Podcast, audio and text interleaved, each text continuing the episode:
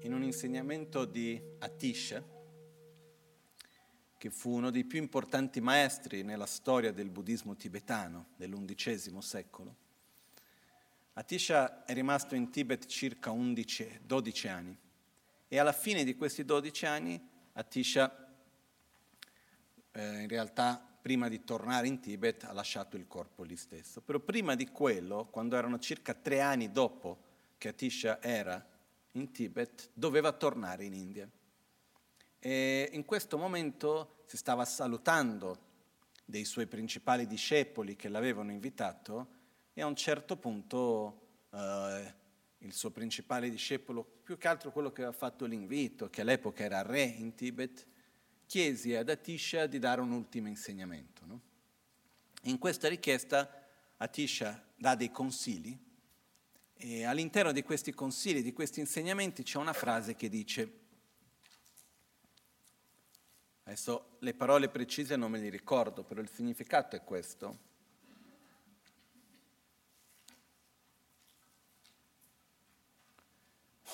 Di giorno siamo distratti e di notte dormiamo. La vita passa in fretta e le cose da apprendere, da capire, da imparare sono tante. Perciò cerchi con attenzione di imparare, di capire, di comprendere le cose che sono di più beneficio. In altre parole, quello che accade è che la vita passa in fretta, noi siamo presi, durante il giorno siamo distratti, siamo distratti principalmente con due cose, no? Siamo distratti con gli oggetti di piacere, a goderci la vita, diciamola così, e siamo distratti con i problemi. Quindi passiamo buona parte del tempo a cercare di ottenere gli oggetti di piacere, a cercare di goderceli quando ci abbiamo, a immaginare come facciamo per ripeterli, a ricordarci che bello c'è stato.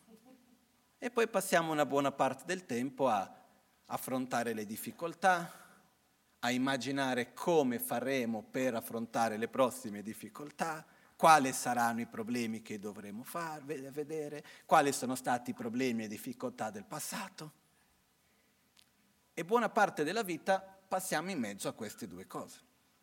Questo succede durante il giorno.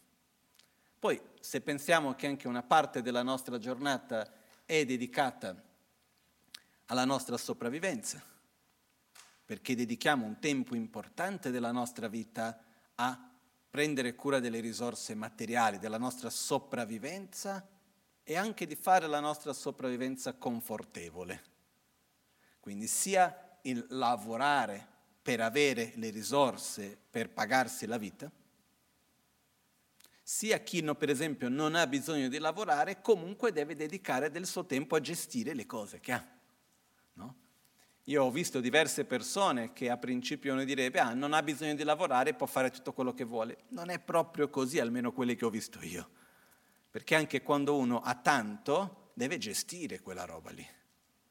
Quindi come si dice in tibetano, mila gyugo gyula dapogo, le persone hanno bisogno di beni, i beni hanno bisogno di proprietari.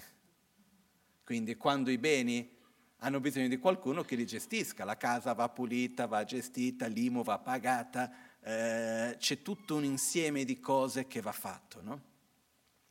Insieme su questo occupiamo parte del nostro tempo anche con quelle che vengono chiamate le tre sofferenze de- relative al denaro le tre sofferenze del denaro sono la sofferenza di accumulare, la sofferenza di mantenere e la sofferenza di far crescere. Perciò se io mi metto l'obiettivo che voglio avere mille, una volta che arrivo a mille, mille non può diventare 800. Quindi la sofferenza finché arrivo a mille, poi non può diventare meno, quindi mantenere, e poi deve diventare di più e una volta che diventa di più non può scendere e così via. No? Questo per dire che siamo presi buona parte del nostro tempo, della nostra vita, è occupata da tutto ciò. No? Quindi quando diciamo siamo distratti, vuol dire che la nostra attenzione, che il nostro tempo, che la nostra energia è versata su qualcos'altro. Quindi siamo distratti però da che cosa? Siamo distratti da un processo, un percorso consapevole di trasformazione, in cui noi consapevolmente andiamo a trasformare il nostro essere mettendo, usando termini molto semplici in una versione migliore di noi stessi. Se vogliamo usare termini un po' più profondi, complessi, eccetera, possiamo dire siamo distratti da un percorso verso l'illuminazione, verso il nirvana. Però difficilmente noi riusciamo a avere il tempo con qualità dedicato consapevolmente per sviluppare le nostre qualità, affrontare i nostri propri conflitti, affrontare le nostre cosiddette no, abitudini negative, cosiddetti veleni mentali e così via. Perciò siamo distratti dal sentiero con tante cose. Qualcuno dirà, ah no, io non sono distratto. Ci chiediamo delle, delle ore che passiamo svegli, qual è la percentuale di tempo che è dedicata in un modo consapevole al nostro percorso spirituale e quanto è il tempo che è dedicato a tutto il resto. E poi di notte dormiamo. E io non so quanti di noi riesce veramente ad avere un sonno consapevole? E dove uno riesce effettivamente a utilizzare la notte come un momento di crescita spirituale. No? Si racconta di un maestro che lo faceva in un modo eccellente. Si chiamava mm, Puten Tamche Kempa. E Puten Tamche Kempa, io ho raccontato diverse volte una parte della sua storia, che lui eh, scriveva quattro libri contemporaneamente, perché lui aveva costruito una stupa, questo tempio, questo monumento, aveva un segretario in ogni lato e lui faceva la circonvolazione e mentre passava davanti a ognuno di loro diceva una frase del libro che stava scrivendo su quattro argomenti diversi. Quindi contemporaneamente scriveva quattro libri. Lui ha scritto più di cento passavolumi. E lui era un grande studioso e una delle cose che si faceva tanto all'epoca, nella cultura tibetana ancora oggi, era di memorizzare parola per parola dei libri. Perché quando uno memorizza, quando uno impara, dopo, quando uno c'è bisogno di accedere a una certa informazione, non deve andare a cercare nella libreria, c'è tutto dentro di sé. No? Solo che le giornate erano corte per fare tutto quello che lui voleva. Quindi Putan Tamche si racconta che aveva una stanza che non aveva, altri non avevano la chiave, che era una stanza senza neanche un mobile, totalmente vuota. E lui, i libri più importanti suoi, lui aveva due copie di ogni libro. E i libri tibetani non sono rilegati, le pagine sono, sono sciolte, quindi lui ogni sera, prima di andare a dormire, apriva 50 foglie, quindi 100 pagine di un libro, e li metteva tutti aperti per terra. Quindi tutte le pagine si potevano leggere, avendo due copie, fronte, dietro, fronte, reverso, metteva tutte le copie e andava a dormire. E quando si svegliava al mattino aveva memorizzato tutte quelle pagine lì. Quindi si racconta che lui durante il sonno aveva un sogno consapevole e quindi andava e memorizzava. Tutti, non potendo alzarsi fisicamente girare le pagine, aveva due copie del libro che li metteva tutti lì così. No? Però sinceramente non so quanti di noi, io sicuramente no, non posso giudicare quello che passa dentro di voi, no? quali sono i segreti delle vostre menti. Però di solito la maggioranza di noi con che cosa si occupa durante la notte? Con le distrazioni del giorno. Quindi gli oggetti in cui la nostra mente gira durante la notte sono le cose con cui abbiamo affrontato durante la giornata. Perciò gli oggetti di attrazione, di avversioni, le paure, le gioie, eccetera, eccetera. No? Eh, si dice che durante la notte di solito è un po' più il nostro inconscio che parla tramite forme nei sogni, eccetera, eccetera. Però fatto sta che, come diceva Tisha, di giorno siamo distratti, di notte dormiamo. La vita passa in fretta, perché effettivamente la vita passa in fretta, anche se riusciamo ad avere una vita molto lunga e allo stesso tempo sana, comunque sia un anno passa subito dopo l'altro, ormai 2022 è praticamente finito, no? fra poco sarà Natale 2023. Non so la vostra sensazione, però la mia sensazione è che quest'ultimo anno è passato veloce. No? Gli anni passano veloci. E non solamente gli anni passano veloce, ma noi, man mano che passa il tempo, ci trasformiamo a secondo di quello che noi facciamo. E le nostre abitudini per più tempo sono presenti, più difficile diventa invertirli, cambiarle. Okay? E noi non abbiamo la scelta trasformare noi stessi o non trasformare noi stessi. Ogni giorno che passa della nostra vita, noi stiamo costantemente trasformando noi stessi ci stiamo abituando, ci stiamo familiarizzando con ogni parola che diciamo, con ogni scelta che facciamo, con ogni pensiero che abbiamo, andiamo a familiarizzarci in un modo piuttosto che in un altro. E quindi qui ci sono due scelte. O possiamo passare la nostra vita semplicemente come una sorta di reazione, dove andiamo a reagire alle cose che succedono. Quindi c'è una cosa bella, bisogna sviluppare attrazione, come fare per ottenerla, come mantenerla, eccetera. Viviamo una cosa non bella, cerchiamo di evitarla, avversione, paura, eccetera. E quando siamo stanchi o no, cerchiamo di distrarre la nostra mente e così la vita passa. Quindi in qualche modo viviamo la vita andando a reagire alle cose che ci accadono. Questa è una modalità. Un'altra modalità è quella nella quale noi scegliamo consapevolmente il modo in cui ci vogliamo trasformare. Perciò le nostre azioni del momento presente non sono più una reazione a ciò che accade, ma sono invece un'azione consapevole a ciò che vogliamo diventare. Non so, è chiara la differenza? Ok?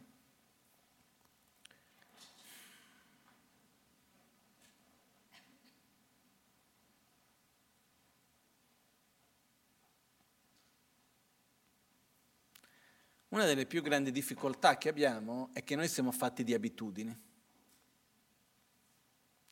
che la nostra conoscenza, parla poco. Quello che parla molto di più è la nostra esperienza. Sono le cose che noi abbiamo vissuto nella nostra vita, che si traducono nelle nostre emozioni, che si traducono nelle nostre abitudini quotidiane, dal modo di parlare al modo di mangiare, al modo di agire, interagire, al modo di pensare e di vedere il mondo sono abitudini che noi abbiamo e non sono così semplici da cambiare.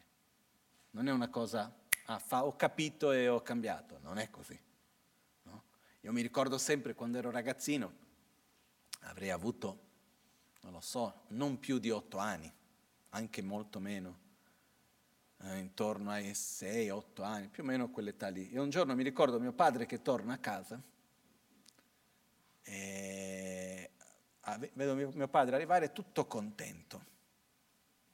E aveva detto, ho capito, ho capito che i miei conflitti, la sofferenza viene dalla ignoranza, dall'attaccamento, dall'avversione. Aveva seguito qualche insegnamento sulle quattro nobili verità, aveva letto qualcosa, era contentissimo per aver detto, ormai ho capito tutto, la mia, la mia vita è risolta. No? Poi io mi ricordo sentire questo, poi sono passati qualche minuti ed era lì arrabbiato con qualcosa, no? Perciò capire va bene, però serve fino a un certo punto. Noi abbiamo bisogno di innanzitutto cominciare con consapevolezza. Perciò c'è uno la direzione in cui vogliamo andare, poi c'è bisogno di avere la consapevolezza dove stiamo andando per poter ogni volta ridirezionare dolcemente, piano piano, le nostre scelte, le nostre azioni, i nostri pensieri.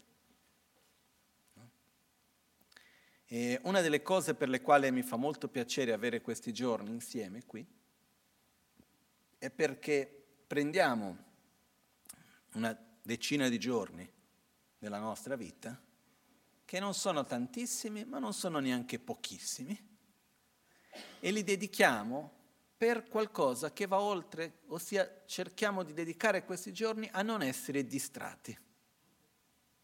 Cerchiamo di invertire un po' le dinamiche. Di solito passiamo buona parte del tempo dedicati agli oggetti di attrazione, agli oggetti di avversione, alla distrazione, alla sopravvivenza, eccetera, eccetera.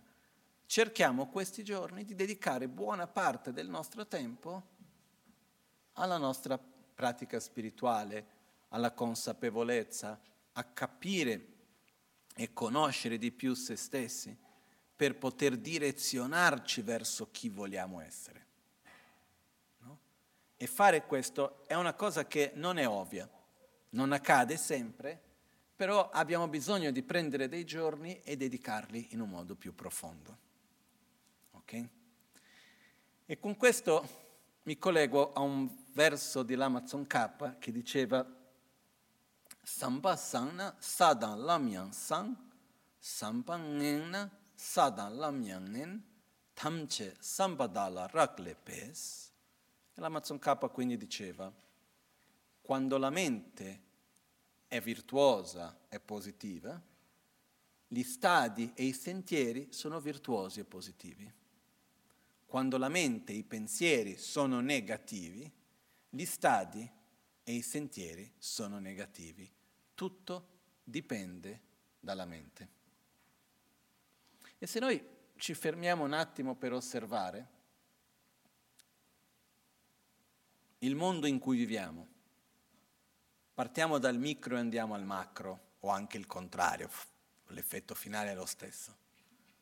I problemi che ci sono nella nostra famiglia, dalla coppia alla famiglia più estesa, figli, genitori, zii, nonni, chiunque sia i conflitti che ci sono nell'ambito lavorativo, i conflitti con gli amici, i conflitti e problemi che ci sono a livello della nostra società nel senso più ampio, fino ai problemi internazionali, le guerre e così via. C'è uno di questi problemi che non nasce nella mente dell'essere umano?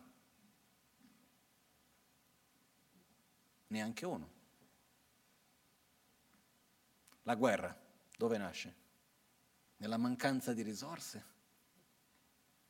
o nella mente dell'essere umano? Nasce nella mente. E le cose belle di questo mondo? Lasciamo stare la natura che ha un, tutto un suo percorso, però ci sono miliardi di cose meravigliose in questo pianeta, in questa società dalla nostra vita a livello personale, a livello familiare e tanti altri ambiti, ci sono tante cose meravigliose. Dove nascono tutte queste? Nella mente dell'essere umano. E se noi vedessimo che se noi riusciamo a vedere veramente il potere che ha la mente, sia per il bene che per il male, mi sembra abbastanza importante conoscerla per poterla direzionare. Okay? E c'è un verso che volevo leggerlo dopo e dopo lo rileggeremo, legger, li, ri, rileggeremo, che dice Korde kyoyo ma le pa semle chungwa yino she le dro namcho chen tube sherab tube sonrab le shepe le dro namcho chenam ge sim ge sang di shebar tsals Shebarce, pagina 11 del libretto dell'Orric, Conoscere la mente. E dice, i difetti del samsara e le qualità del nirvana, senza eccezione, corde malupa, ossia tutto quello che esiste di positivo, di virtuoso e tutto quello che esiste di negativo, di sofferenza, sia come sofferenza come risultato che come causa della sofferenza, corde perciò viene tradotto quindi tutti i difetti del samsara e le qualità del nirvana, senza eccezioni, derivano dalla mente. Corde pas, sem le giun yin shes, come detto negli insegnamenti del Buddha. Tube sonrab le shepe, le dronamche chenamgi semgi sangde shebarcha. Coloro che hanno intelligenza e discernimento devono dare importanza alla conoscenza dei segreti della mente.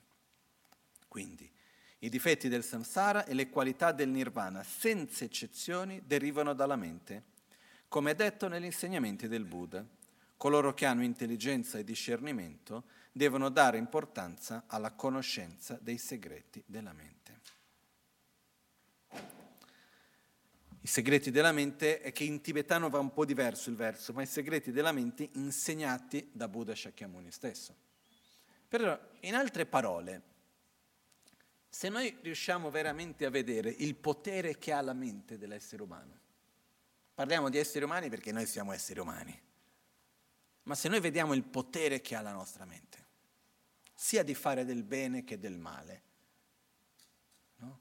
per esempio, si parla no, che per l'equilibrio ci sono tre punti fondamentali per un equilibrio.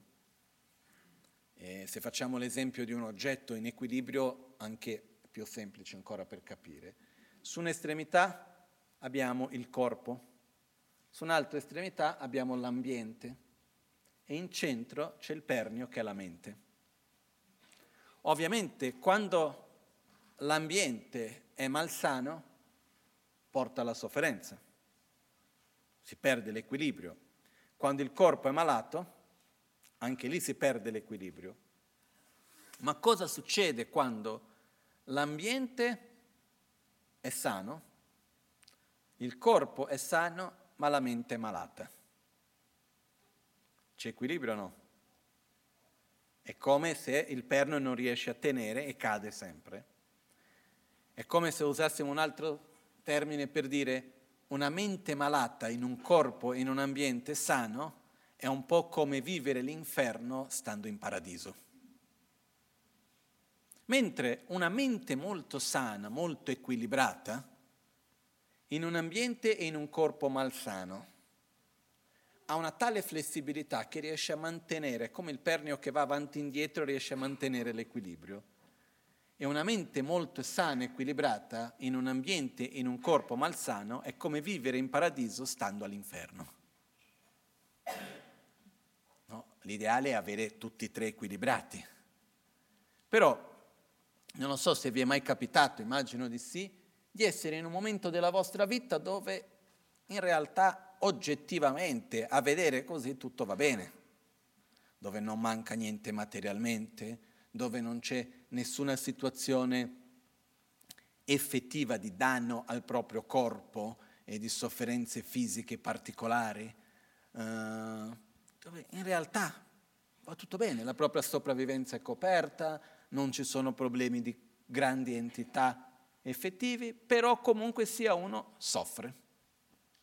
E basta chiederci se no- nella nostra sofferenza se abbiamo più sofferenza fisica o più sofferenza mentale. Secondo voi? Fisica, mentale? Mentale. Okay? Questo è già un segno che in realtà va tutto bene. E la nostra sofferenza mentale fa riferimento prevalentemente a ciò che sta accadendo nel presente o fa principalmente riferimento a qualcosa che è accaduta nel passato o che avrebbe dovuto accadere e non è accaduta? O una paura di ciò che accadrà nel futuro?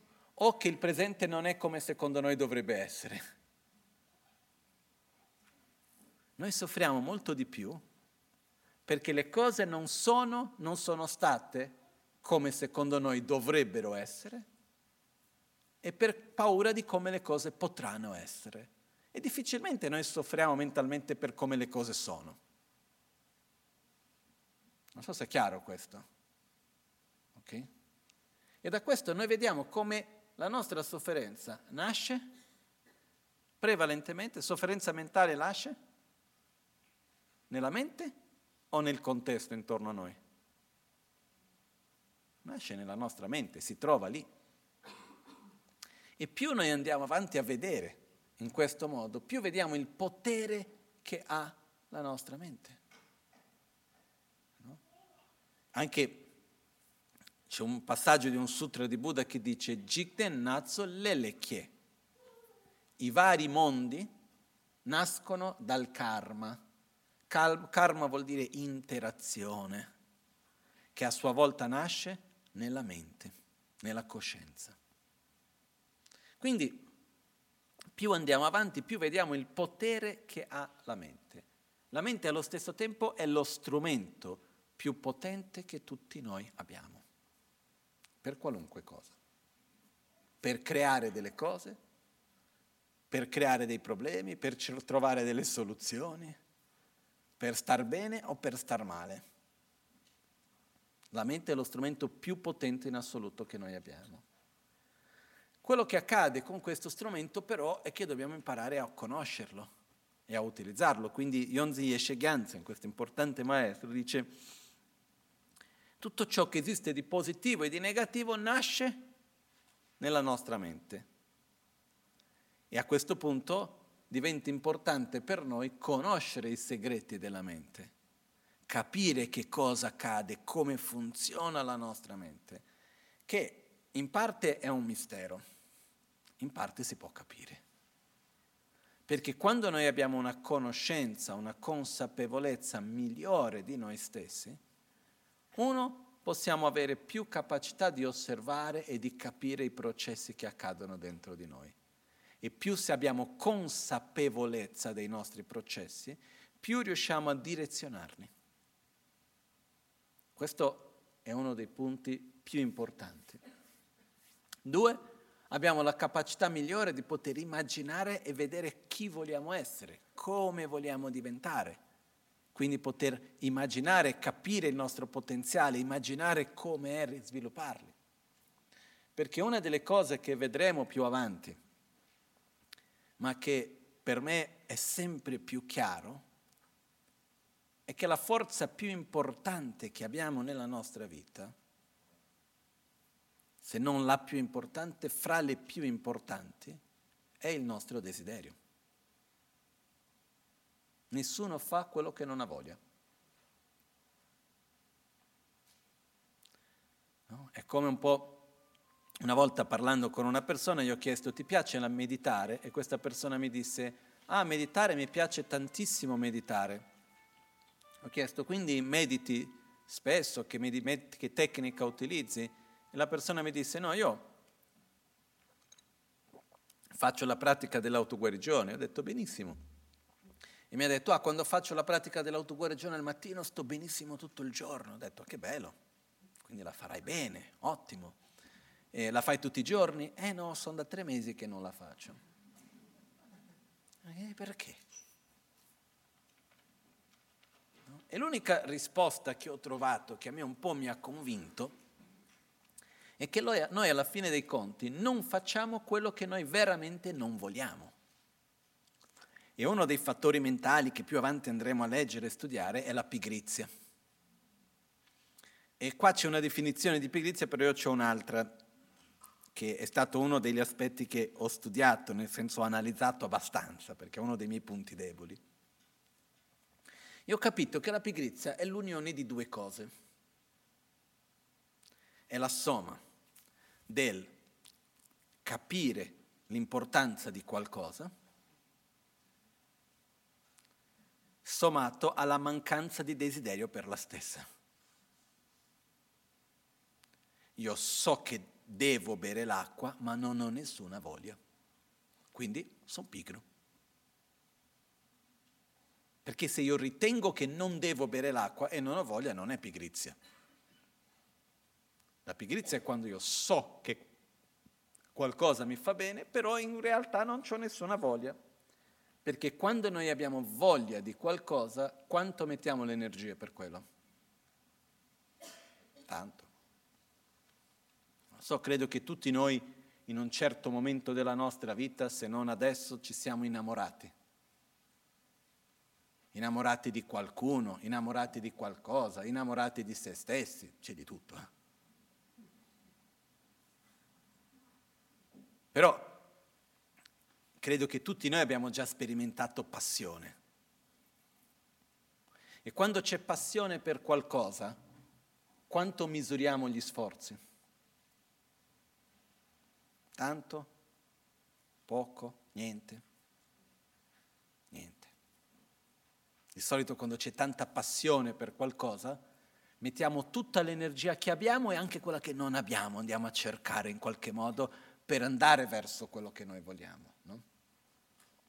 E una delle cose che mi è venuta in mente un po' di tempo fa è che una delle cose che ho imparato con la Magancia Rinpoche, tante però, una delle cose è l'importanza di, del credere e di aver passione per l'impossibile.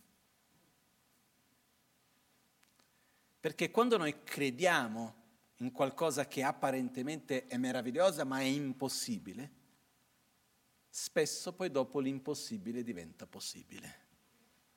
No? In quel momento, nella nostra prospettiva, diremo no, questa cosa non potrà mai accadere. Solo che ovviamente la nostra percezione, la nostra comprensione è limitata. Però se andiamo comunque avanti, certe volte vediamo che nel strada facendo la prospettiva cambia e quindi quello che sembrava impossibile poi dopo invece è possibile. Però qual è la forza che spinge verso questo? È il desiderio, è la passione, è il voler qualcosa. E questo è di un'importanza enorme. Però quando vediamo che c'è qualcosa che vogliamo e non riusciamo, comunque nei prossimi giorni parleremo di questo, quando arriveremo al momento della pigrizia si parla proprio di questo. Quando vediamo che c'è qualcosa che vogliamo e non riusciamo, qual è l'antidoto alla pigrizia? Teoricamente lo sforzo. E la prima volta che mi hanno detto questo ho detto grazie. Che, che devo mettere sforzo ho capito. Ma come faccio a svilupparlo? No?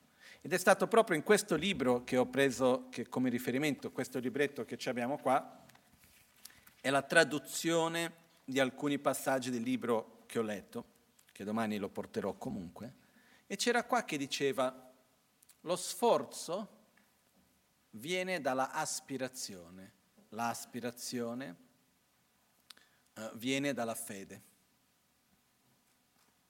che traducendo vuol dire io metterò sforzo in qualcosa che desidero, io desidero ciò che conosco. Io non potrò mai desiderare qualcosa che non conosco, che non credo. No? La fede vuol dire credere nell'esistenza, nelle caratteristiche, le qualità e nel potenziale di qualcosa.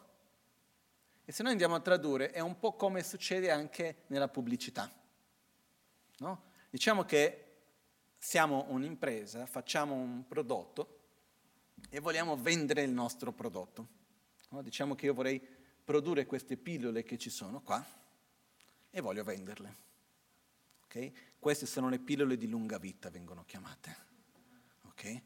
Sono fatte di farina d'orzo, fatte come si faceva una volta in Tibet, hanno all'interno del burro, quindi per i vegani già non va bene o per chi è cipre. Potremmo fare la versione senza latte, magari per me per esempio, che ho l'intolleranza al lattosio, però hanno diversi, all'interno hanno i tre, i tre, dolci e i tre bianchi, quindi hanno del, del zucchero, del miele, del zucchero di canapa, all'interno c'hanno del latte, del burro, dello yogurt, come viene fatta dall'antichità. E c'è tutta una cerimonia particolare per benedire e generare un'energia, una vibrazione in queste pillole per rigenerare la salute nel corpo e l'equilibrio nel corpo, eccetera, eccetera. Ok? Parlo di questo. Quindi perché sa che cosa servono queste pillole? Servono per rigenerare la salute nel corpo, per, per quelli che hanno un corpo che non è perfettamente equilibrato, ossia tutti noi, eccetera, eccetera. Posso passare delle ore a parlare di queste pillole. Più parlerò delle pillole, più cominciamo a generare un'immagine mentale di che cosa sono le pillole di lunga vita. Ok? E a secondo di questa immagine cominciamo a dire la voglio o non la voglio. Senza conoscere che cos'è non potremo mai desiderarla. Quindi nella pubblicità cosa si fa? Si parla di un prodotto, si fa conoscere, si parla delle qualità del prodotto e quali sono i benefici, qual è il potenziale che quel prodotto c'è. Io non so se avete mai visto una pubblicità di una macchina che parla delle caratteristiche tecniche della macchina. Di solito di che cosa parla la pubblicità? Fa vedere che se tu avrai questa macchina sarai bello, bella, sarai desiderato, avrai forza piuttosto che questo o quell'altro. Parla un po' di certe caratteristiche che riuscirai a ottenere avendo quella macchina. Poi sappiamo che è un'illusione, ma ci piace credere in illusioni, no? E quindi che cosa si crede? Vuoi avere questo? Vuoi essere così? Compri questa macchina. E noi generiamo desiderio. Però, non lo so, credo che a tanti di voi è già capitato di dover comprare una macchina, no? La prima volta che ho comprato una macchina mi trovavo qua in Italia.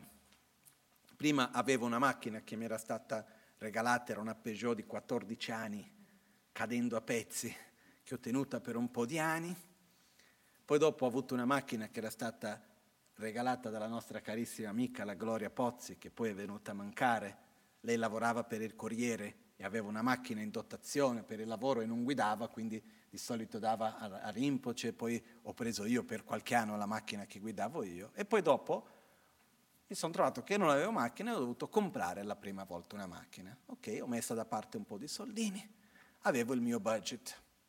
E quindi cosa ho fatto? Dentro di questo budget, avevo questa quantità di soldi, sono andato a vedere i modelli che c'erano. Però io non sono andato a cercare delle macchine che andavano oltre quel valore. Perché? Perché sapevo di non poterle comprare. No? Quindi io non avevo desiderio per delle macchine, diciamo che il mio range era abbastanza ristretto. Quindi non è che c'era tantissime altre macchine avrei potuto desiderarle, però l'Aston Martin non era all'interno dei miei desideri, o tante altre, non perché fossero delle macchine che non fossero belle, eccetera, eccetera, ma perché io non avevo le risorse, non credevo nella mia possibilità di comprarla. Quindi il mio desiderio è rimasto nell'ambito di quei soldi lì. E quindi sono, ho fatto la ricerca, ho visto quale, come e sono andato a comprare quella macchina lì. E questo ci fa vedere un altro aspetto importante. Noi non metteremo mai energia per ottenere qualcosa che noi non crediamo sia possibile per noi ottenere, per il quanto quella cosa sia bella. Una volta andando in Olanda c'era una pubblicità della Rolls Royce vicino all'aeroporto e c'era scritto se chiedi il prezzo non è la macchina per te.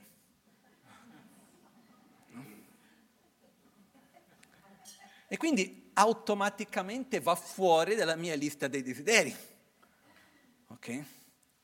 Perciò quello che voglio dire è che quando noi desideriamo qualcosa, affinché sia un desiderio reale, dove noi mettiamo l'energia per ottenerlo, dobbiamo credere che noi ce la possiamo fare. Perché finché rimaniamo in un desiderio idealizzato, in un mondo illusorio, idealizzato, ah sarebbe bello se, ma non credo che sarà possibile, non metteremo mai lo sforzo per.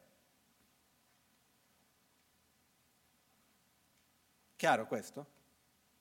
Perché se io credo veramente, io voglio avere la Rolls Royce, che non posso chiedere il prezzo perché, non ok, scegliamo un altro modello. E dico, ok, non ho i soldi, ok, metto da parte ogni mese qualcosina. Passo tutta la vita a mettere da parte dei soldini, prima o poi ce la faccio.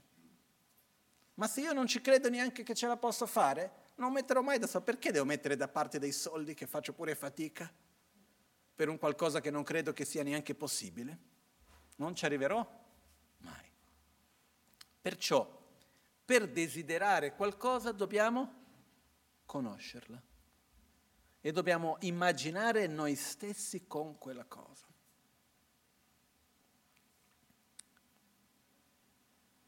E qui entriamo in un punto fondamentale e un po' delicato non è la parola giusta, un po' difficile magari.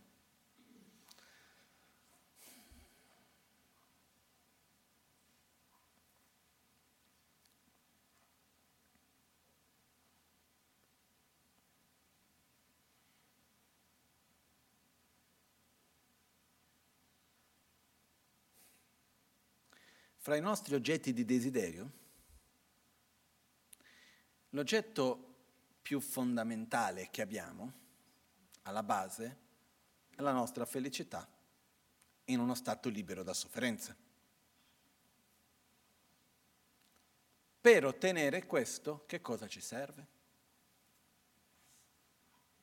E se noi andiamo un pochettino più a fondo, vedremo che quello che è fondamentale per noi è avere un corpo sano e una mente sana. Il problema è capire che cosa è un corpo sano, un po' più facile, e capire che cosa è una mente sana. Se noi dovessimo oggi descrivere ah, qual è lo stato interiore mentale che io vorrei avere, voglio avere una mente sana, com'è una mente sana? Riusciamo a descriverla? Non è così ovvio. Okay? E anche perché noi viviamo in un'epoca dove siamo più abituati ad affrontare i problemi che a direzionarci verso uno stato di equilibrio. Per esempio, anche nei problemi sociali,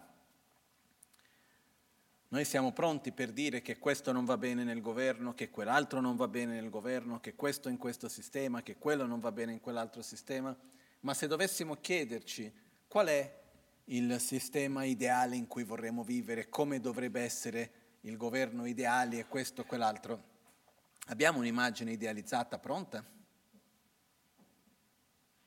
Mica tanto.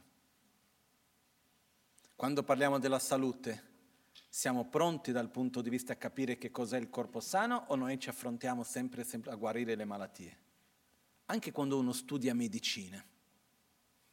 Nello studio della medicina, io non so, magari sono totalmente, io sono ignorante in materia, però io non so se nello studio della medicina, per esempio, c'è una materia che è lo stato di salute.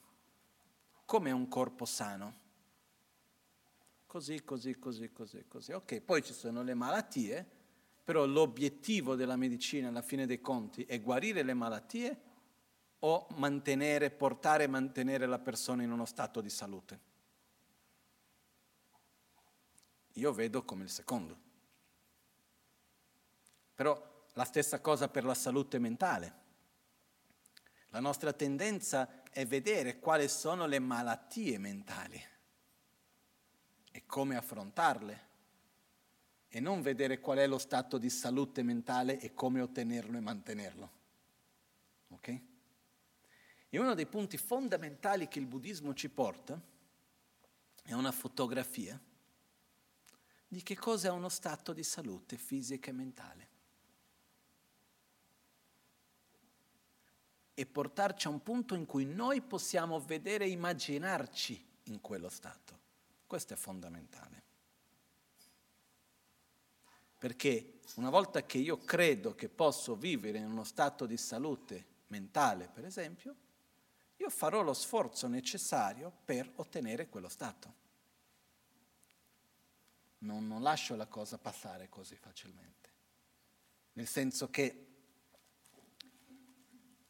capisco che il mio stato mentale emozionale, perché quando noi diciamo mentale riguarda anche tutte le emozioni insieme, sia a livello più grossolano che a livello più sottile, cosciente e incosciente, l'insieme del tutto, dal punto di vista concettuale, emozionale, va tutto nell'insieme.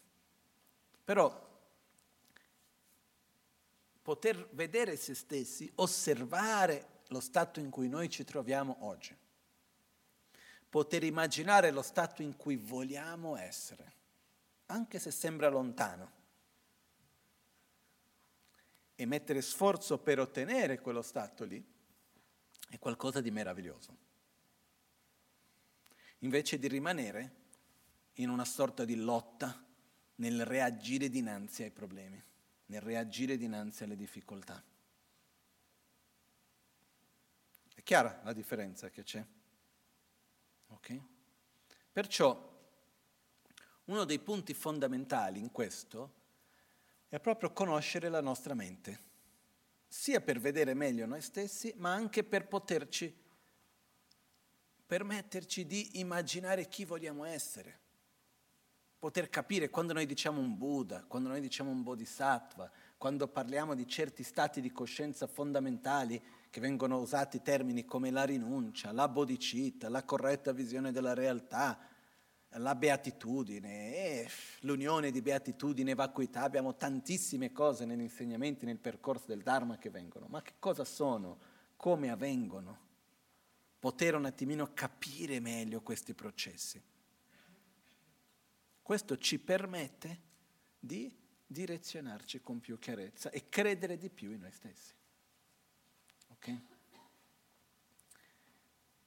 E qui viene un po' l'importanza di conoscere la mente, l'importanza di studiare, di capire e di osservare per poi poter direzionarla. E ehm, nei vari anni che ho studiato in India e poi in Tibet, uno degli argomenti che più mi è piaciuto in assoluto, che per me io posso dire che c'è stato un prima e un dopo, ha completamente aperto la mia mente, è stato questi insegnamenti che in tibetano vengono chiamati lorik.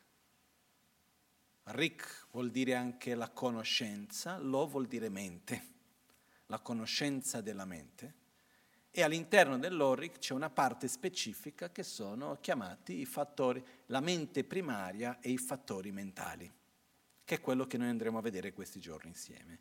E quando io l'ho visto è stato uno dei miei insegnamenti preferiti in assoluto, che ha aperto la mia mente a vedere le cose in un modo diverso. E mm, il primo giorno che sono andato da mio maestro, Geshe Tupterinchen, perché in realtà non era queste materie, quando si studia nel modo tradizionale, per esempio al monastero di Sera, uh, sono le materie che si fanno prima di cominciare il percorso di dibattito formale, sono come dei, delle materie che servono un po' come base. No? E poi si può approfondire di più o di meno su certi punti. E io ho avuto un mio interesse particolare sui 51 fattori mentali, ed ero andato da mio maestro a chiedere questi insegnamenti, quindi non era nel programma formale che dovevo studiare, mettiamola così. E sono andato da Geshe Tupterinchen, e avrei avuto, non so, 13, 14 anni, 15, non di più. Sono andato da Geshe Tupterinchen e ho detto, Genla, mi puoi insegnare i 51 fattori mentali? Lui mi ha guardato e mi ha detto, li hai già memorizzati? Ho detto, non so neanche quali siano, figuriamoci memorizzarli. No. Ok, prima li memorizzi tutti poi torni da me. Ho detto, va bene, mi, mi aiuti qua il testo, lui mi dà il testo. In tibetano ci sono dei testi che sono come dei riassunti. No? Simjong abjo tsa je ni kun ro nga da yung e nga gewa chu che tsa nyon ro nyen nyon ni shu shingir shi. Così via. Adesso mi ricordo la prima parte subito devo un attimino accedere alla memoria. E quindi ho memorizzato i 51 fattori mentali, sono tornato da lui qualche giorno dopo per dire eccoci qua, sono memorizzati e lui a quel punto è stato costretto, tra virgolette, a insegnarmeli tutti. No? Dico costretto perché lui era molto preso, con, aveva pochissimo tempo a disposizione, era uno dei più importanti maestri di tutto il monastero, avuto, aveva centinaia e centinaia di discepoli lì e io ero appena arrivato, piccolino non è che c'era tanto tempo, però lui mi ha sempre ha dato del tempo in più, quindi mi ha dato insegnamenti privati. E quella volta mi ha avuto l'opportunità di insegnarmi 51 fattori mentali con molta calma ed è quello che andremo a vedere insieme. Io non vi dico che domani all'entrata facciamo l'esame di chi li ha memorizzati, perché se no c'è la probabilità che rimango da solo con pochi. Eh, questo non senza togliere la fiducia alla vostra capacità però nella nostra cultura non abbiamo questo modo di memorizzare le cose nello stesso modo. Però io vi invito almeno a cominciare piano piano, tanto abbiamo del tempo questi giorni, a leggere, a cominciare piano piano a capire che i 51 fattori mentali quali sono, come sono, cercare un pochettino almeno di capirle un po' prima. Okay? Perché uh, esiste un modo di... ci sono diversi tipi di insegnamenti. Esiste un tipo di insegnamento, per esempio le iniziazioni, dove uno non deve capire tanto, deve seguire le indicazioni. Riceve le benedizioni, crea la connessione con la pratica, con la divinità e da quel punto dopo può studiare e seguire avanti con la pratica. Ci sono certi insegnamenti come nell'Amrim che non è un insegnamento di studio, sono insegnamenti che servono per indurre chi sta ascoltando a certi sentimenti, la preziosità di questa vita, il senso di impermanenza, piuttosto che tante altre cose. Quindi in questi insegnamenti la cosa più importante è di seguire il processo, il percorso. Noi spesso facciamo insegnamenti di questo genere. Poi ci sono insegnamenti che richiedono una parte di studio, dove si trasmette della conoscenza e uno dopo deve accedere a questa conoscenza. E per questo serve un po' studiare, imparare, leggere, rileggere. Non è un semplicemente ascoltare una volta, avere un, un un insight di qualcosa e basta, c'è bisogno di darsi un po' da fare anche nel senso di studiare, di leggere, eccetera. I 51 fattori mentali sono un po' così. Okay? Sicuramente anche ascoltando una sola volta ci sono diversi punti che uno poi può rimanere, ah questo che bello, ho capito questo, ho capito quell'altro, in qualche modo aiuta, però è di più beneficio se uno apre un po' di spazio a leggere, a studiare, e poi sono cose che hanno bisogno di essere lette, rilette diverse volte e piano piano fanno più senso. E riusciamo a riconoscerle in più cose. Ok? Adesso. Prima di cominciare a vedere effettivamente i 51 fattori mentali e così via, dobbiamo partire da certi presupposti che sono alla partenza, che sono alla base.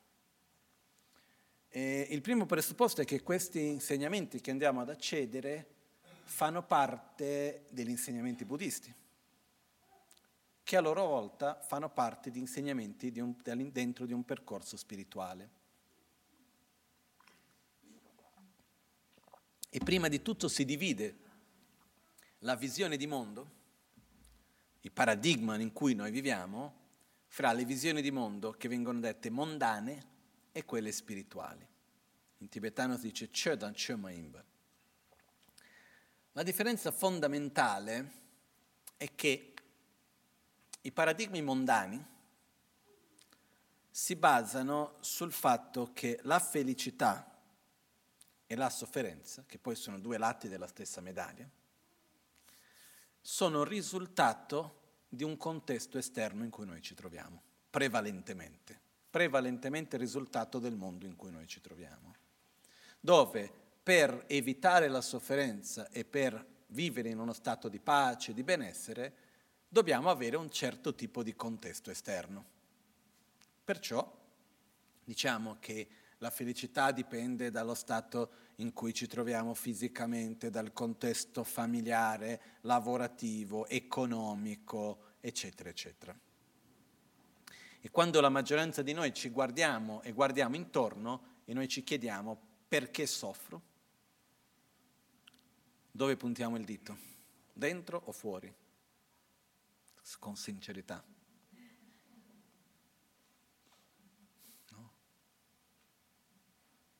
E quando noi ci chiediamo cosa sarebbe necessario per non soffrire, dove puntiamo il dito? Dentro o fuori? Prevalentemente? Fuori, no? almeno un po' di sincerità fra di noi, non dobbiamo nascondere nulla da nessuno.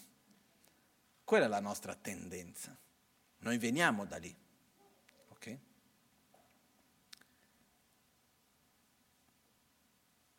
Se ci fermiamo un attimo per riflettere, no? E questa tendenza, se noi dovessimo in qualche modo aprirla, analizzarla un po' di più, entrare un po' più in dettagli, vedremo che in questo primo paradigma si proietta la felicità e di conseguenza la sofferenza in tre cose. Okay? Queste tre cose sono, noi crediamo che saremo felici ottenendo quello che vogliamo, evitando quello che non vogliamo e trattenendo quello che ci piace. E fra quello che vogliamo, quali sono le cose che noi vogliamo? Abbiamo attaccamento alle cose materiali, abbiamo attaccamento ai piaceri del corpo, abbiamo attaccamento all'immagine, però più di tutto abbiamo attaccamento a una realtà idealizzata, a come secondo noi le persone e le cose dovrebbero essere. E noi immaginiamo, quando questo sarà così e quello sarà così e questo sarà così e quello sarà così, io starò bene. Allo stesso tempo noi crediamo che io, non, io soffro perché? Perché non posso avere quello che vorrei avere, perché ci sono delle situazioni che a me non mi piacciono e che vorrei evitarle, perché questa persona fa così, perché quell'altra persona fa così, perché questo era così e adesso è così, perché quell'altro era così e adesso è così, perché di qua, perché di là. E poi crediamo di soffrire perché ci dobbiamo separare dalle cose che ci piacciono. Le persone muoiono, le situazioni cambiano, il corpo si trasforma, invecchiamo e così via. Se noi ci permettessimo per un attimo immaginare come sarebbe la nostra vita se potessimo avere tutto quello che vogliamo, potessimo evitare tutto quello che non vogliamo e potessimo trattenere per sempre quello che ci piace. Ci andrebbe bene? A me sì. Fosse mai possibile. Io so che non è possibile, almeno non credo che sia possibile, però fosse mai possibile, sarebbe bello o no? Ovviamente sarebbe già un problema perché se tutti noi che siamo qui potessimo avere tutto quello che vogliamo, evitare tutto quello che non vogliamo, però vogliamo cose diverse, vogliamo evitare cose diverse, abbiamo già un problema. Eh? Una delle ragioni che il sistema di riscaldamento e di ricambio d'aria del GOMP è totalmente automatico con i sensori perché conosco come siamo, a uno vuole più alto, uno vuole più basso. E già se noi dovessimo poter avere tutto quello che vogliamo e siamo nello stesso locale, uno vuole tanto, uno vuole il freddo, l'altro vuole il caldo, abbiamo un problema. Okay. Però il punto che voglio arrivare è semplicemente aiutarci a osservare noi stessi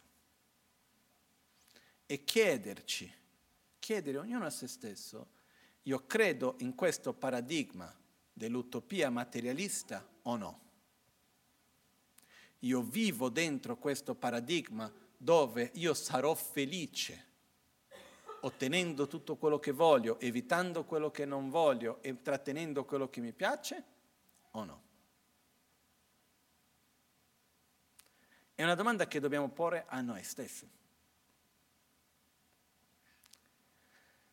Per fortuna la risposta non è sempre nero su bianco, esistono le zone grigie. Ok? Su certe cose sì, su altre un po' di meno. Qual è l'altra alternativa? L'altra alternativa è quella in cui noi proiettiamo che la nostra felicità e la nostra sofferenza non sono il risultato del mondo che ci circonda, dell'avere o non avere quello che vogliamo, dell'evitare o non evitare quello che non vogliamo, del trattenere o meno quello che ci piace, ma invece la nostra felicità e la nostra sofferenza sono il risultato delle nostre proprie dinamiche interne e delle interazioni in cui noi viviamo.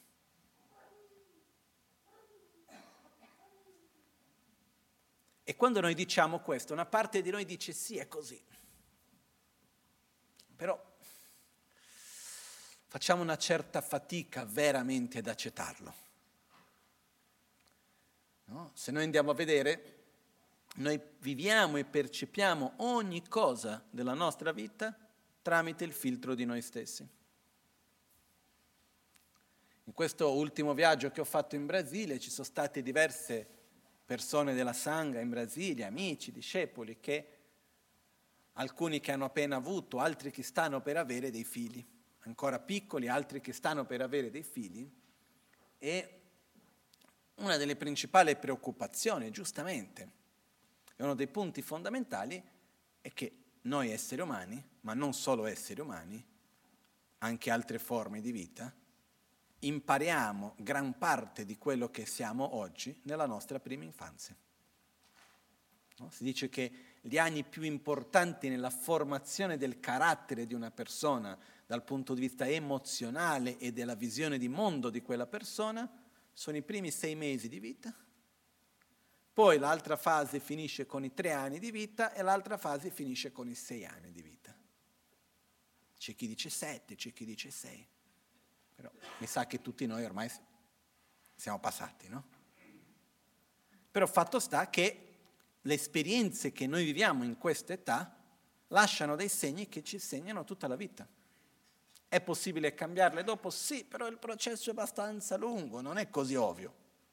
Sono tanti aspetti che noi viviamo e che dopo lasciano dei segni profondi dentro di noi, nei nostri primi anni di vita. Questo ci fa vedere che noi nel momento presente viviamo il mondo intorno a noi e le situazioni che noi viviamo tramite i filtri di noi stessi. No? Eh, qua potremo entrare in tanti aspetti all'interno della psicologia e tante altre cose che no, vanno a vedere il modo in cui per esempio io vedo me stesso ha un'enorme influenza dal modo in cui io sono cresciuto e so, mi sono sentito visto o non visto da quando ero bambino, sono mille teorie. Però un punto che tutti sono d'accordo è che il modo in cui noi oggi, nel momento presente, da adulti, viviamo il mondo, è fortemente, fortemente influenzato dai nostri primi anni di vita e quello che abbiamo vissuto, fin d'oggi. Perciò nessuno di noi è capace di percepire e di vivere nulla indipendentemente da se stesso e dalle proprie esperienze precedenti. Non so, è chiaro questo? Che noi nel momento presente non possiamo vivere nulla indipendentemente dai filtri che ci siamo creati nelle nostre varie esperienze del passato. No? Un esempio che ho fatto diverse volte, ma che a me mi è rimasto impresso, che è un esempio banale. Figuriamoci altre cose sono molto più, molto, molto più potenti e forti dentro di noi. Però una volta, diversi anni fa, ero al Cumpen a Milano, stavo da, dando gli insegnamenti, mi ricordo che era un giorno, immagino io d'estate perché faceva caldo, avevo 87, ho preso l'acqua che c'era sul bicchiere davanti a me. Bevo l'acqua, e rimango così perché era estremamente salata. Che strano, non dico niente, non faccio nessuna faccia strana, perché era lì il gompa pieno di gente, non volevo che nessuno si sentisse male. Finito gli insegnamenti, c'erano poche persone, chiamo chi aveva, stava organizzando le cose, dico scusate ma sapete qualcosa di quest'acqua? Perché? Perché è salata? No, ma come? No, ma l'abbiamo presa da questa bottiglia, era lì la bottiglia di acqua minerale, tutta precisa. E ho detto provate, provavano, era salatissima. Andiamo a capire perché all'epoca c'era la Linda che era lì al Kumpen e lei fa, quando faceva aveva la psoriasi e quindi aveva preso dell'acqua del mare e doveva portarla a casa, c'erano le bottiglie in un, in un angolo lì, un'altra persona che non sapeva di questo ha preso una di quelle bottiglie lì e l'ha versata, no? Tutto bene, non è successo nulla, tutto benissimo. Ma Qual è il punto della storia? Che la settimana dopo che ero lì, qualcuno è venuto da me e ha detto guarda abbiamo controllato, adesso l'acqua oggi è normale, eh, va tutto bene. Ho detto ah grazie, ok.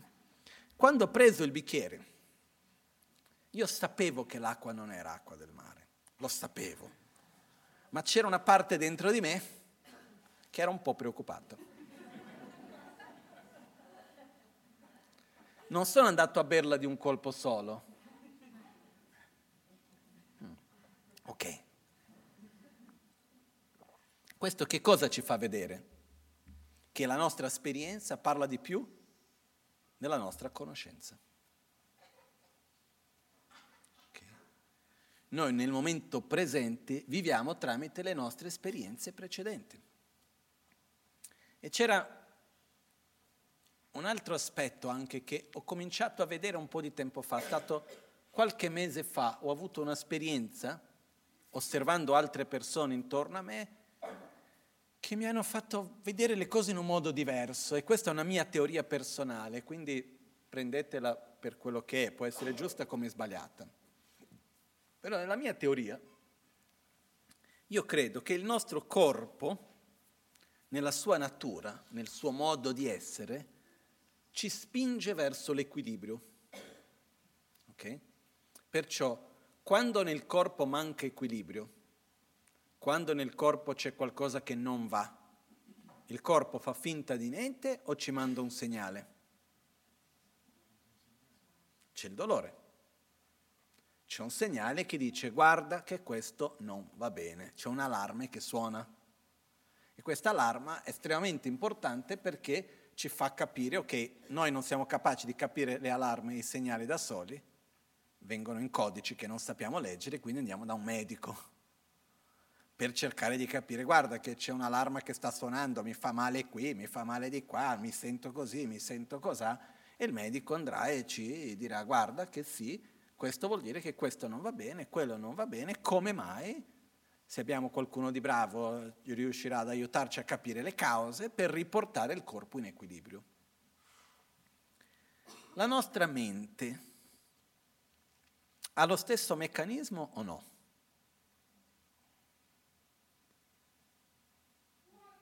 Secondo me sì. E una delle cose che ho osservato è che quando in un certo momento della nostra vita viviamo una situazione male, usiamo il termine un trauma, c'è un blocco in cui rimaniamo, viviamo un qualcosa in cui lo viviamo male, abbiamo un senso forte di abbandono piuttosto che di rifiuto, sono, possono essere mille cose diverse. Però c'è un qualcosa dentro di noi che rimane una ferita, rimane un blocco, rimane una cosa che non sta bene. La nostra tendenza è che man mano che passano gli anni della nostra vita, di incoscientemente, non lo facciamo in modo cosciente, ma in un modo incosciente, andiamo a creare altre situazioni per rivivere quelle stesse emozioni. Ed è un modo che noi stessi diciamo a noi stessi, guarda che c'è qualcosa qui che non va e ci facendo rivivere quel trauma, riportando a galla quella ferita che c'è sotto, in realtà è l'opportunità per affrontarla, cosa che di solito non facciamo. Di solito noi rinforziamo un'altra volta ripetendo quella stessa dinamica. Quindi mi sento abbandonato, vivo una situazione, mi sento ancora abbandonato, mi vado a vittimizzare ancora, è il mondo che non mi vuole e vado a rinforzare ancora quella ferita che c'è. Per ogni volta che viene a galla, in realtà dal mio punto di vista è in qualche modo il nostro sistema che alza una bandiera e dice guarda che qui c'è qualcosa che non va, portando a gala il problema, portando a gala la ferita, in realtà è possibile affrontarla finché rimane nell'inconscio, finché rimane nascosta, non diventa facilmente accessibile per affrontarla. Okay. E qui una volta ancora noi vediamo che finché abbiamo certe ferite dentro di noi, noi vivremo il mondo tramite quelle ferite. È un po' come se noi in un certo momento della nostra vita rompiamo un braccio o una gamba abbiamo un problema nelle ossa. Quando no, questa frattura non, non si guarisce bene e è una giornata fredda e umida, fa male o no? Io non ho mai avuto una frattura del genere, quindi non lo saprei dire, però a me mi hanno detto che fa male. Ok? Però fa male perché fa freddo o fa male perché si è rotto in passato e non ha guarito bene? La condizione è il freddo, la causa è la frattura. Ok? Io personalmente ho avuto altri problemi con il freddo, connessi con i reni perché non ho preso cura bene in un certo momento e successivamente, adesso è molto migliorato, quando prendevo freddo avevo dei dolori. Il freddo del momento presente è la condizione, ma la causa sono le cose fatte nel passato. Ok? Tutto questo per arrivare a capire che nel momento presente noi crediamo di vedere il mondo. Ed è anche vero, però è anche falso. So, vi ricordate quel, quella poesia? Nan yang tong, tong yang den, den yang zun. Appare ed è comunque vuoto. È vuoto ed è comunque vero. È verso, è vero ed è comunque falso. Però si può leggere nell'altra. Appare ed è comunque vuoto, è vuoto ed è comunque appare. Questo vuol dire che la realtà che noi percepiamo intorno a noi appare come essendo una realtà esterna, oggettiva, eccetera. E questa realtà che, ci, che noi percepiamo intorno a noi esiste o non esiste? Sì, io ti vedo, tu esisti o no? Chiudo gli occhi, non ti vedo più, continua ad esistere? Sì. Però la persona che io vedo, quando io guardo verso di chiunque di voi, o voi guardate verso di me, la persona che ognuno di noi vede, il modo in cui noi vediamo, esiste indipendentemente da noi stessi? No, non esiste.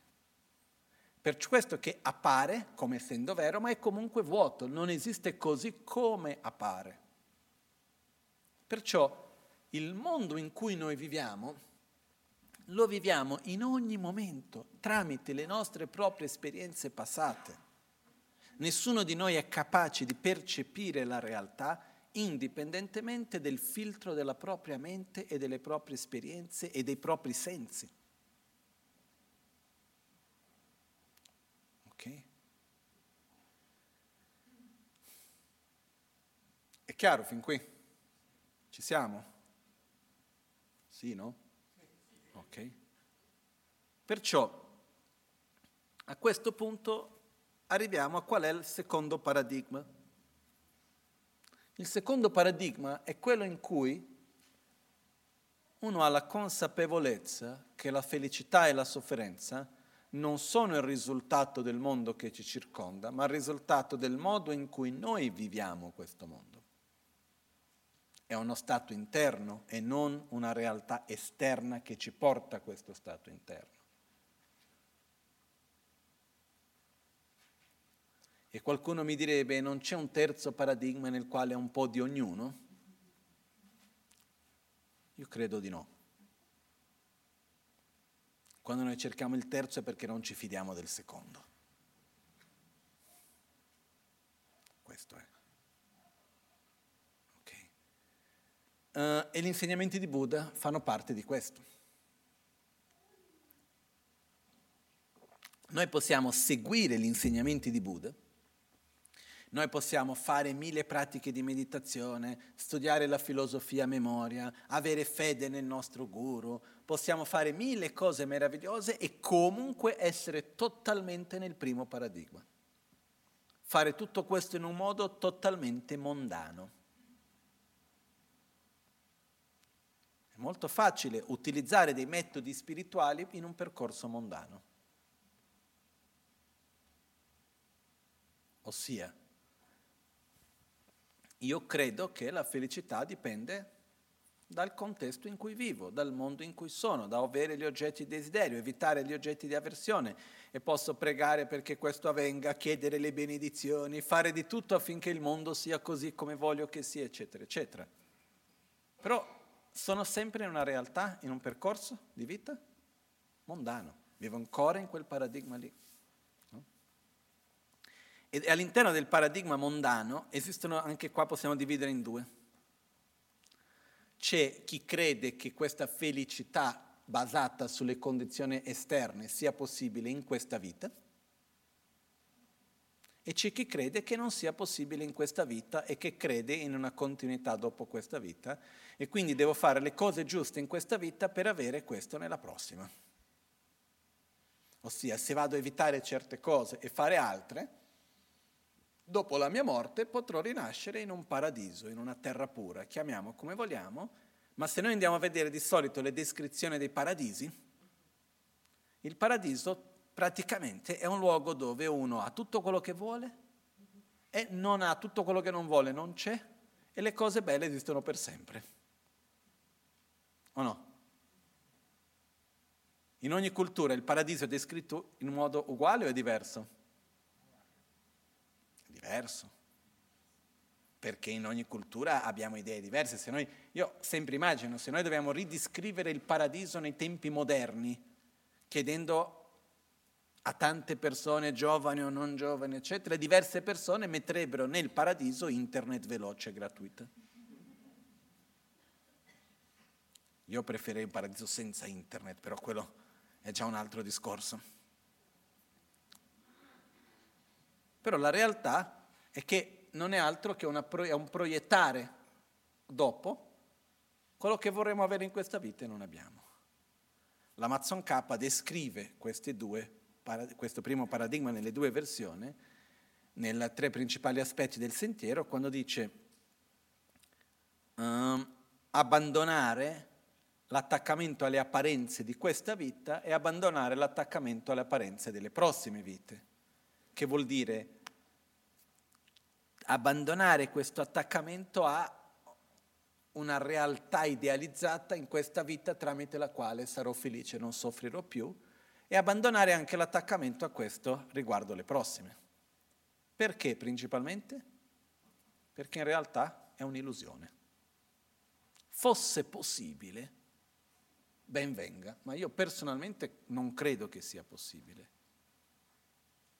E quindi apriamo all'altro paradigma, che è quello in cui i contesti in cui siamo, va bene, si cerca di migliorare una cosa di qua, un'altra di là, però dove esiste la consapevolezza reale che finché io sono preso e finché i miei filtri tramite i quali percepisco ogni cosa sono inquinati dalla ignoranza, dall'aggrapparsi a una realtà intrinseca, dall'egoismo, dall'avarizia, dalla paura, dalla rabbia, dalla gelosia, dall'attaccamento, eccetera, eccetera, dall'insoddisfazione e così via. E finché io andrò a interagire presi da queste emozioni negative, ci sarà sofferenza. Non c'è una via di scampo, finché sono in questo contesto. E a questo punto nasce la visione di dire, ok, però è possibile diminuire i nostri veleni mentali o no? Veleni mentali sono, in tibetano si dice gnomon, sem raptum ompa te gnomon paos, gnomon che viene tradotto come veleno mentale sono gli stati interiori che quando presenti tolgono la mente da uno stato di pace. Sem raptuma shiwar chebena nyomon paos, è la definizione che viene data in tibetano. Sem raptuma shiwar chebena, ciò che porta la mente a uno stato fortemente di non pace. Che quando presente la mente si trova in uno stato forte di non pace. Questi sono detti in tibetano gnomon, che si può tradurre in tanti modi diversi, in certi casi viene tradotto come veleno mentale, emozioni distruttive, anche se la parola emozioni è una parola nuova. In tibetano non esiste. E anche nella nostra lingua, una volta ho letto un articolo di uno studioso che faceva uno studio sulla parola emozioni, in realtà è un concetto nuovo. Però più avanti, quando parleremo dei 51 fattori mentali, andremo più a fondo su questo. Fatto sta che questi stati interiori, che quando presenti, tolgono la pace. Quando uno sente rabbia, in pace con se stesso e con il mondo? Quando uno ha un'insoddisfazione, piuttosto che quando uno è geloso, piuttosto che quando uno è ansioso o ha paura, eccetera, è in pace o no? No. E se uno è in pace, a un certo punto sente una di queste emozioni, la pace rimane? Svanisce. Okay? Perciò finché il nostro essere sarà inquinato da questi veleni mentali e con questi veleni mentali noi andiamo a interagire con azioni, con scelte, con parole, con pensieri, interagiamo con il mondo, questa interazione viene detta karma, che letteralmente vuol dire azione, finché ci saranno veleni mentali e interazioni fatte con questi, ci sarà sofferenza. Non c'è una via di scampo di riuscire a essere felice, in pace con se stesso e col mondo, in mezzo alla rabbia, alla gelosia, all'invidia o all'insoddisfazione. Non è possibile. Non so, io conosco e ho conosciuto persone che hanno ottenuto materialmente molto, molto, molto di più di quello che gli servirebbe per essere, per sopravvivere comodamente in una vita, confortevolmente. Ma se noi chiediamo alla maggioranza di noi, abbiamo di più di quello che ci servono?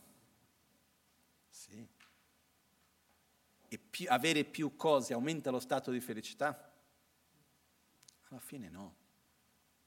Perciò l'unica vera possibilità, l'unico vero percorso per poter essere in pace è quello di diminuire i cosiddetti veleni mentali e aumentare i cosiddette qualità, ossia gli stati interiori che quando presenti aumentano uno stato di pace e di benessere l'amore, la soddisfazione, l'armonia, la saggezza, per esempio, sono la generosità, sono alcuni stati che quando sono presenti, chi ha quegli stati interiori sente più pace, sta più in armonia con sé e con gli altri.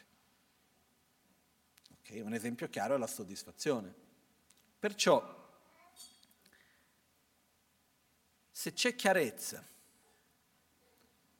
che la nostra sofferenza nasce dai nostri propri veleni mentali e dalle nostre interazioni e non dal mondo che è intorno a noi. E come diceva Buddha Shakyamuni in un verso che è stato recitato a noi diverse volte dalla Maganche Rinpoche, che diceva Io sono il mio proprio protettore, io sono il mio proprio nemico. La nostra tendenza è di dire io non sono il mio protettore e io non sono il mio nemico. Il mio nemico sono le persone e le situazioni intorno a me e i miei protettori sono le situazioni e le persone dove vado a cercare intorno a me. Quando questo sarà così e quello sarà così, io starò bene. Quando questo non sarà più così e non sarà più così, io starò bene. Finché questo sarà così, io starò male. Ok? E io passo, sto passando da tutto questo perché è fondamentale andare a vedere i 51 fattori mentali e la mente primaria e, e, e i fattori mentali dentro questo contesto, che è quello nel quale noi abbiamo la totale consapevolezza che dobbiamo migliorare le nostre qualità, affrontare i nostri veleni mentali e cambiarci da dentro a fuori con un profondo senso di autoresponsabilità. Per questo che in questo percorso una delle prime cose che dobbiamo fare, per il quanto possa sembrare un po' forte dirlo così, però le cose vanno dette, una delle prime cose che dobbiamo fare è smettere di vittimizzarci.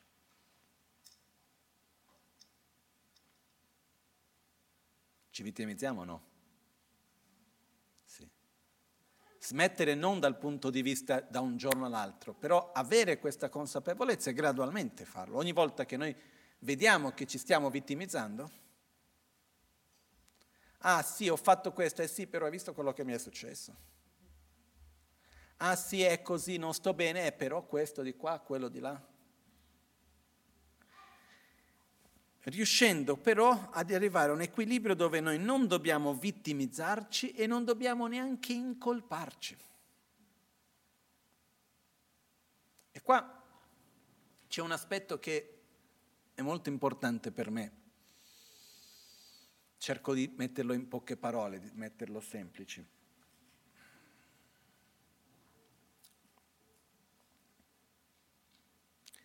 Ognuno di noi ha mai fatto qualcosa di chiamiamo così sbagliato?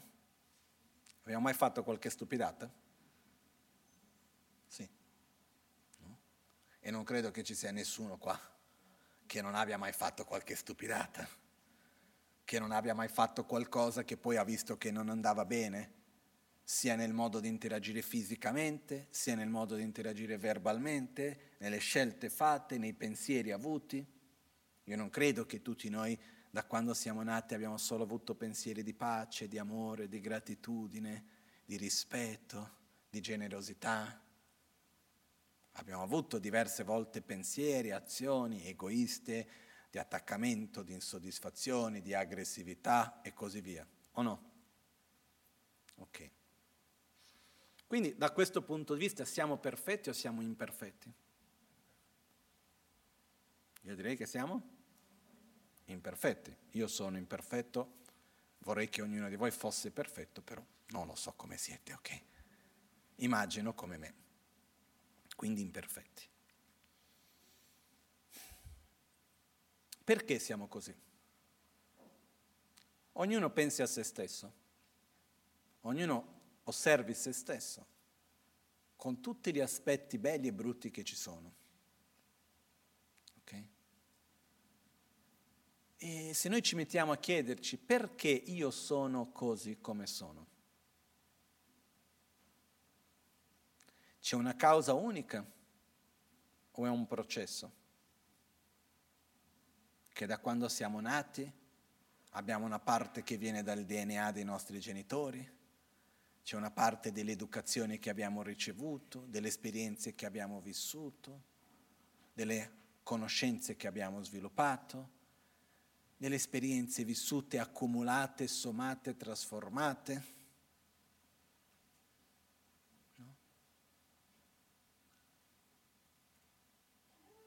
Quindi cerchiamo di fare una fotografia di noi stessi, per quello che siamo, anche per quello che noi riusciamo a vedere di noi, eh? che noi riusciamo a vedere una parte di quello che siamo. Adesso immaginiamo in qualche modo l'immagine di una foglia che cade da un albero. E la foglia quando cade dall'albero cade in una posizione precisa. E se noi ci chiediamo perché quella foglia cade in quella posizione precisa, né un centimetro di qua né un centimetro di là, in quella posizione precisa.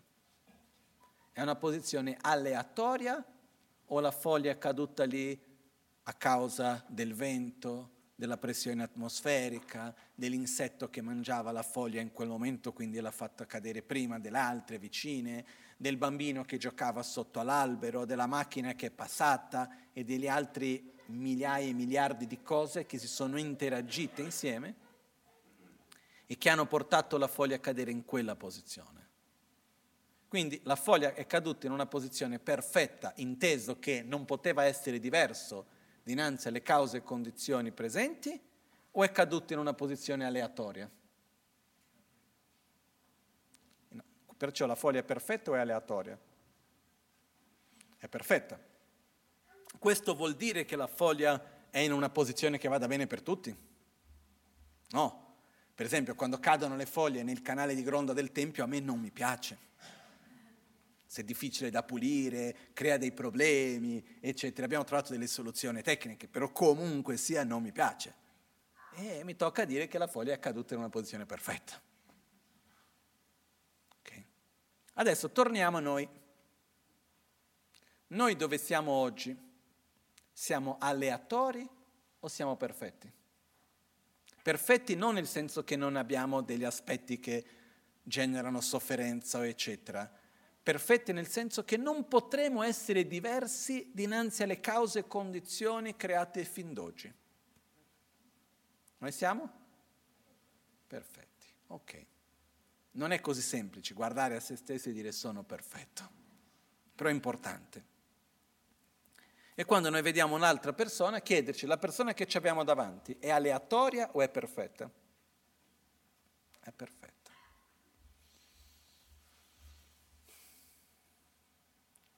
Questo non vuol dire che le nostre azioni e le nostre scelte non abbiano delle conseguenze che noi dobbiamo affrontare. Ok? Però noi siamo così come siamo l'altro è così com'è, la situazione presente è così com'è, perché dinanzi a tutte le cause e condizioni che si sono create non poteva essere diverso.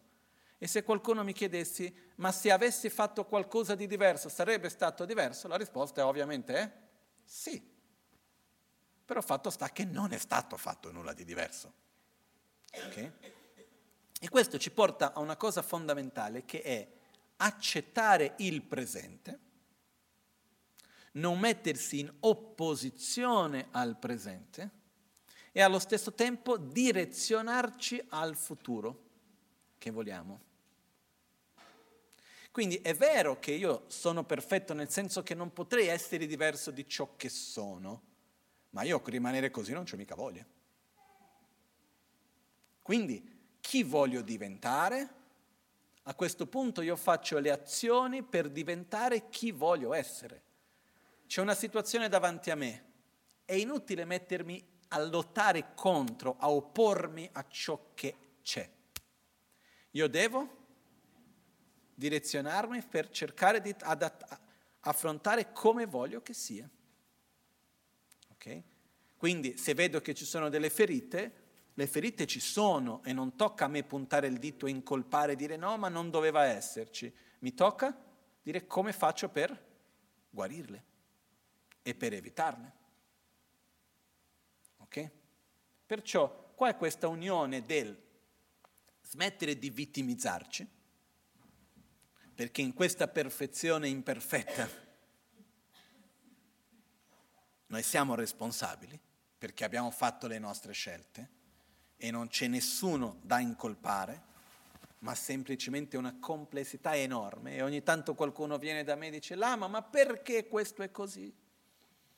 Perché quello è successo cosa, dalle cose più banali a delle cose più complesse?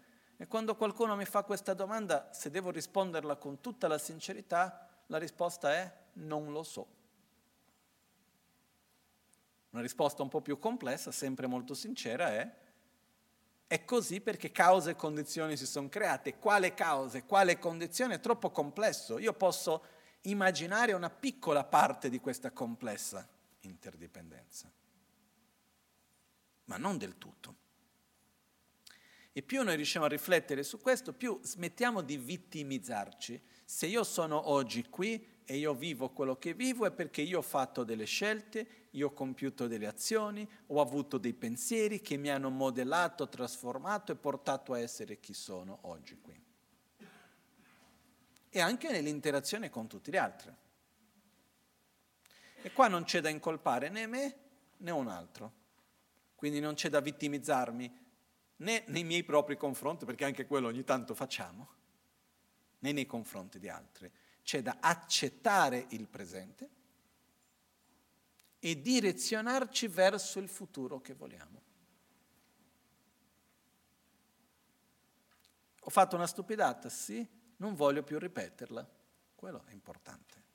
Come faccio per guarire le, malat- le ferite create? Come faccio per evitare di ripetere le stesse azioni che non, hanno, che non sono andate bene? E quindi per me una delle prime cose importanti in questo percorso è quello di smettere di vittimizzarci, senza entrare in quello stato di senso di colpa. Quindi un senso di autoresponsabilità nelle quale io sono responsabile delle conseguenze delle scelte delle azioni fatte fin d'oggi e voglio agire in un modo consapevole che mi porti a essere quello che voglio essere, mi portano verso dove voglio andare. È chiaro questo per noi? E da un lato è una cosa apparentemente banale, semplice, però è in realtà estremamente importante. Ciao. Vieni, vieni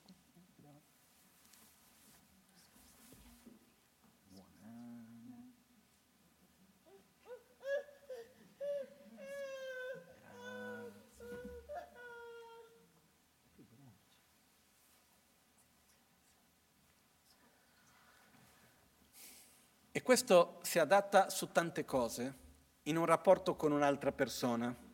Vi è mai capitato di dire all'altra persona, almeno mentalmente, tu non dovresti essere così? Magari, anche, magari qualche volta uno ha anche verbalizzato, ma tante non verbalizzato. Perché sei così? Perché fai così? Non dovresti fare così? Non dovresti essere così? O quando ci troviamo dinanzi a una situazione con altre persone che diciamo ma questo non doveva essere così, ma questo non dovrebbe essere così, questo perché è così. Il primo passaggio qua è non c'è da opporci a quello che è, c'è da direzionarci a quello che vogliamo che sia.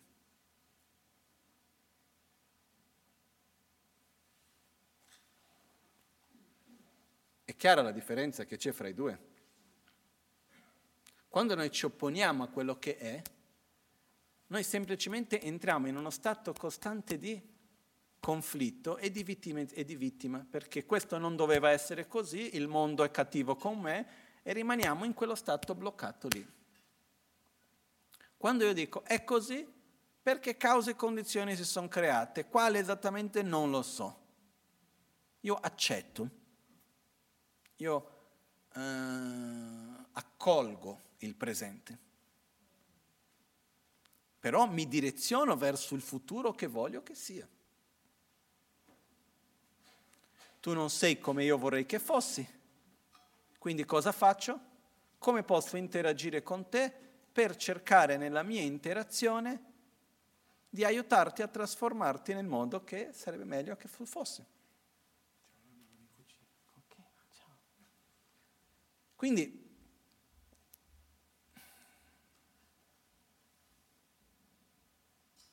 Io non ho il potere di cambiare nessuno e nessuno di noi ha il potere di cambiare nessuno. Però c'è un concetto fondamentale che ogni interazione porta inevitabilmente a una trasformazione. Non esiste interazione senza trasformazione. Anche nel momento presente, mentre io vi parlo, stiamo interagendo, quindi stiamo, ci stiamo trasformando tutti e due. Chi parla e chi ascolta c'è un'interazione, non è da una sola parte. Perciò se io vedo qualcuno, una situazione, una persona che in un modo che a me personalmente non mi piace in quel momento, non devo oppormi e neanche vittimizzarmi, ma chiedermi come vorrei che fossi e quindi in che modo posso interagire per essere una piccola parte nelle cause e condizioni affinché sia come io ritengo che sia meglio che sia. Non è facile, ma non è neanche così difficile. Ok? Perciò questo paradigma nel quale noi abbiamo totale consapevolezza, anche se non totale, parziale, ma piano piano diventa totale, che la felicità e la sofferenza derivano dallo stato interiore con il quale uno vive e interagisce con la realtà di se stessi e del mondo, porta a un percorso di sviluppare i nostri stati interiori e le nostre interazioni che aumentano uno stato di felicità e benessere ed evitare gli stati interiori e le interazioni che aumentano la sofferenza. Ok? All'interno di questi percorsi esiste il buddismo. Esistono anche altri. Il buddismo è uno di questi. Poi all'interno del buddismo ci sono altri pilastri della visione di mondo buddista, che adesso non apriamo questo argomento in questo momento. Però è importante per noi capire che quando noi andiamo ad affrontare, e da domani cominceremo ad andare un po' più nei dettagli, no? a, a, conoscere un po' di più la nostra mente, a capire no? co- che cosa si intende per una mente primaria e per fattori mentali e quali sono i fattori mentali, eccetera, eccetera, che in realtà è un modo per conoscere un po' meglio noi stessi la nostra propria mente, questo avviene dentro il contesto in cui una mente sana è il risultato per una vita sana, una mente malsana è il risultato di una vita malata, per modo di dire, dove il nostro stato interiore è quello tramite il quale noi viviamo il mondo, quindi vogliamo una mente equilibrata, sana, in modo di poter vivere il mondo in un modo sano. Okay? E non è il contrario. Qualcuno mi direbbe, però, Lama, guarda che quando una persona vive queste situazioni, dopo la mente si ammala, ha delle ferite, dei traumi, eccetera, per le situazioni vissute. Anche questo è vero. Dobbiamo stare attenti a non entrare nella visione che dice tutto dipende dalla mente, quindi se tu stai male, hai vissuto degli abusi, eccetera, eccetera, eh sì, però è nella tua mente. Non è proprio così, nel senso che le interazioni hanno un potere. È ovvio che dove si trova il dolore, dove si trova il trauma, dove si trova la ferita? Nella mente. Quindi se abbiamo vissuto delle situazioni difficili in passato, sarebbe stato meglio se quelle situazioni non fossero avvenute? Sì, ma ci sono state e dove si trovano oggi? Cosa è rimasto in noi? La situazione c'è ancora? Quella vissuta non più, ma quello che c'è è il nostro vissuto che si trova nella nostra mente, in parte nel nostro corpo anche. E quindi dobbiamo fare un percorso di consapevolezza e di cambiamento di abitudine, di, di modo di vivere. E in questo processo la prima cosa necessaria è la consapevolezza. Il percorso di trasformare la nostra mente e i nostri comportamenti viene diviso principalmente in due fasi. Okay? La prima fase è quella del smettere di nutrire certi comportamenti comportamenti negativi e la seconda fase è quella di generare l'antidoto, di generare diciamo, i comportamenti mentali, fisici, verbali virtuosi.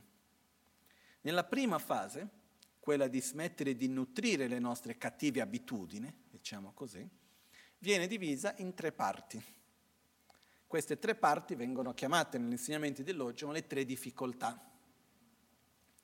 La prima delle tre difficoltà è essere consapevole. Poi ripeteremo questi passaggi. Il primo è io sono consapevole di ciò che accade dentro di me. Sono consapevole del mio modo di parlare, del mio modo di interagire, del mio modo di pensare, riesco a vedere quella cattiva abitudine, ma non riesco a fermarla. Questa è la prima difficoltà. Seconda difficoltà, non solo riesco a vedere quell'emozione negativa o quella cattiva abitudine, ma riesco a non bloccarla e non seguirla, riesco a lasciarla lì e generare una sorta di indifferenza, di neutralità. Quindi non mi lascio travolgere da quell'emozione, non la traduco in parole, in azione, in un ciclo di pensieri, riesco a sentire quel vento e lasciarlo passare. Riesco a sentire quell'emozione, vederla, ma non bloccarla e non seguirla. Il terzo potere, la terza difficoltà è dare continuità alla seconda. Ossia riesco a vedere l'emozione che viene, non la blocco, non la seguo, finché passa. Ogni volta che riusciamo a fare questo, quell'emozione, in quanto, un'abitudine, diventa più debole. Ogni volta che noi traduciamo quell'emozione in parole, in azione e in altri pensieri, quell'emozione in quanto abitudine diventa più forte. E di questi passaggi, il primo qual è? Consapevolezza. Io non posso ridirezionare ciò che non vedo. Io non posso ridirezionare le mie abitudini fisiche, le mie abitudini verbali o le mie abitudini mentali se io non sono consapevole, se non riesco a vedere. Per vedere dobbiamo anche conoscere. E il percorso dei 51 fattori mentali ci aiuta a conoscere meglio la nostra mente. Okay?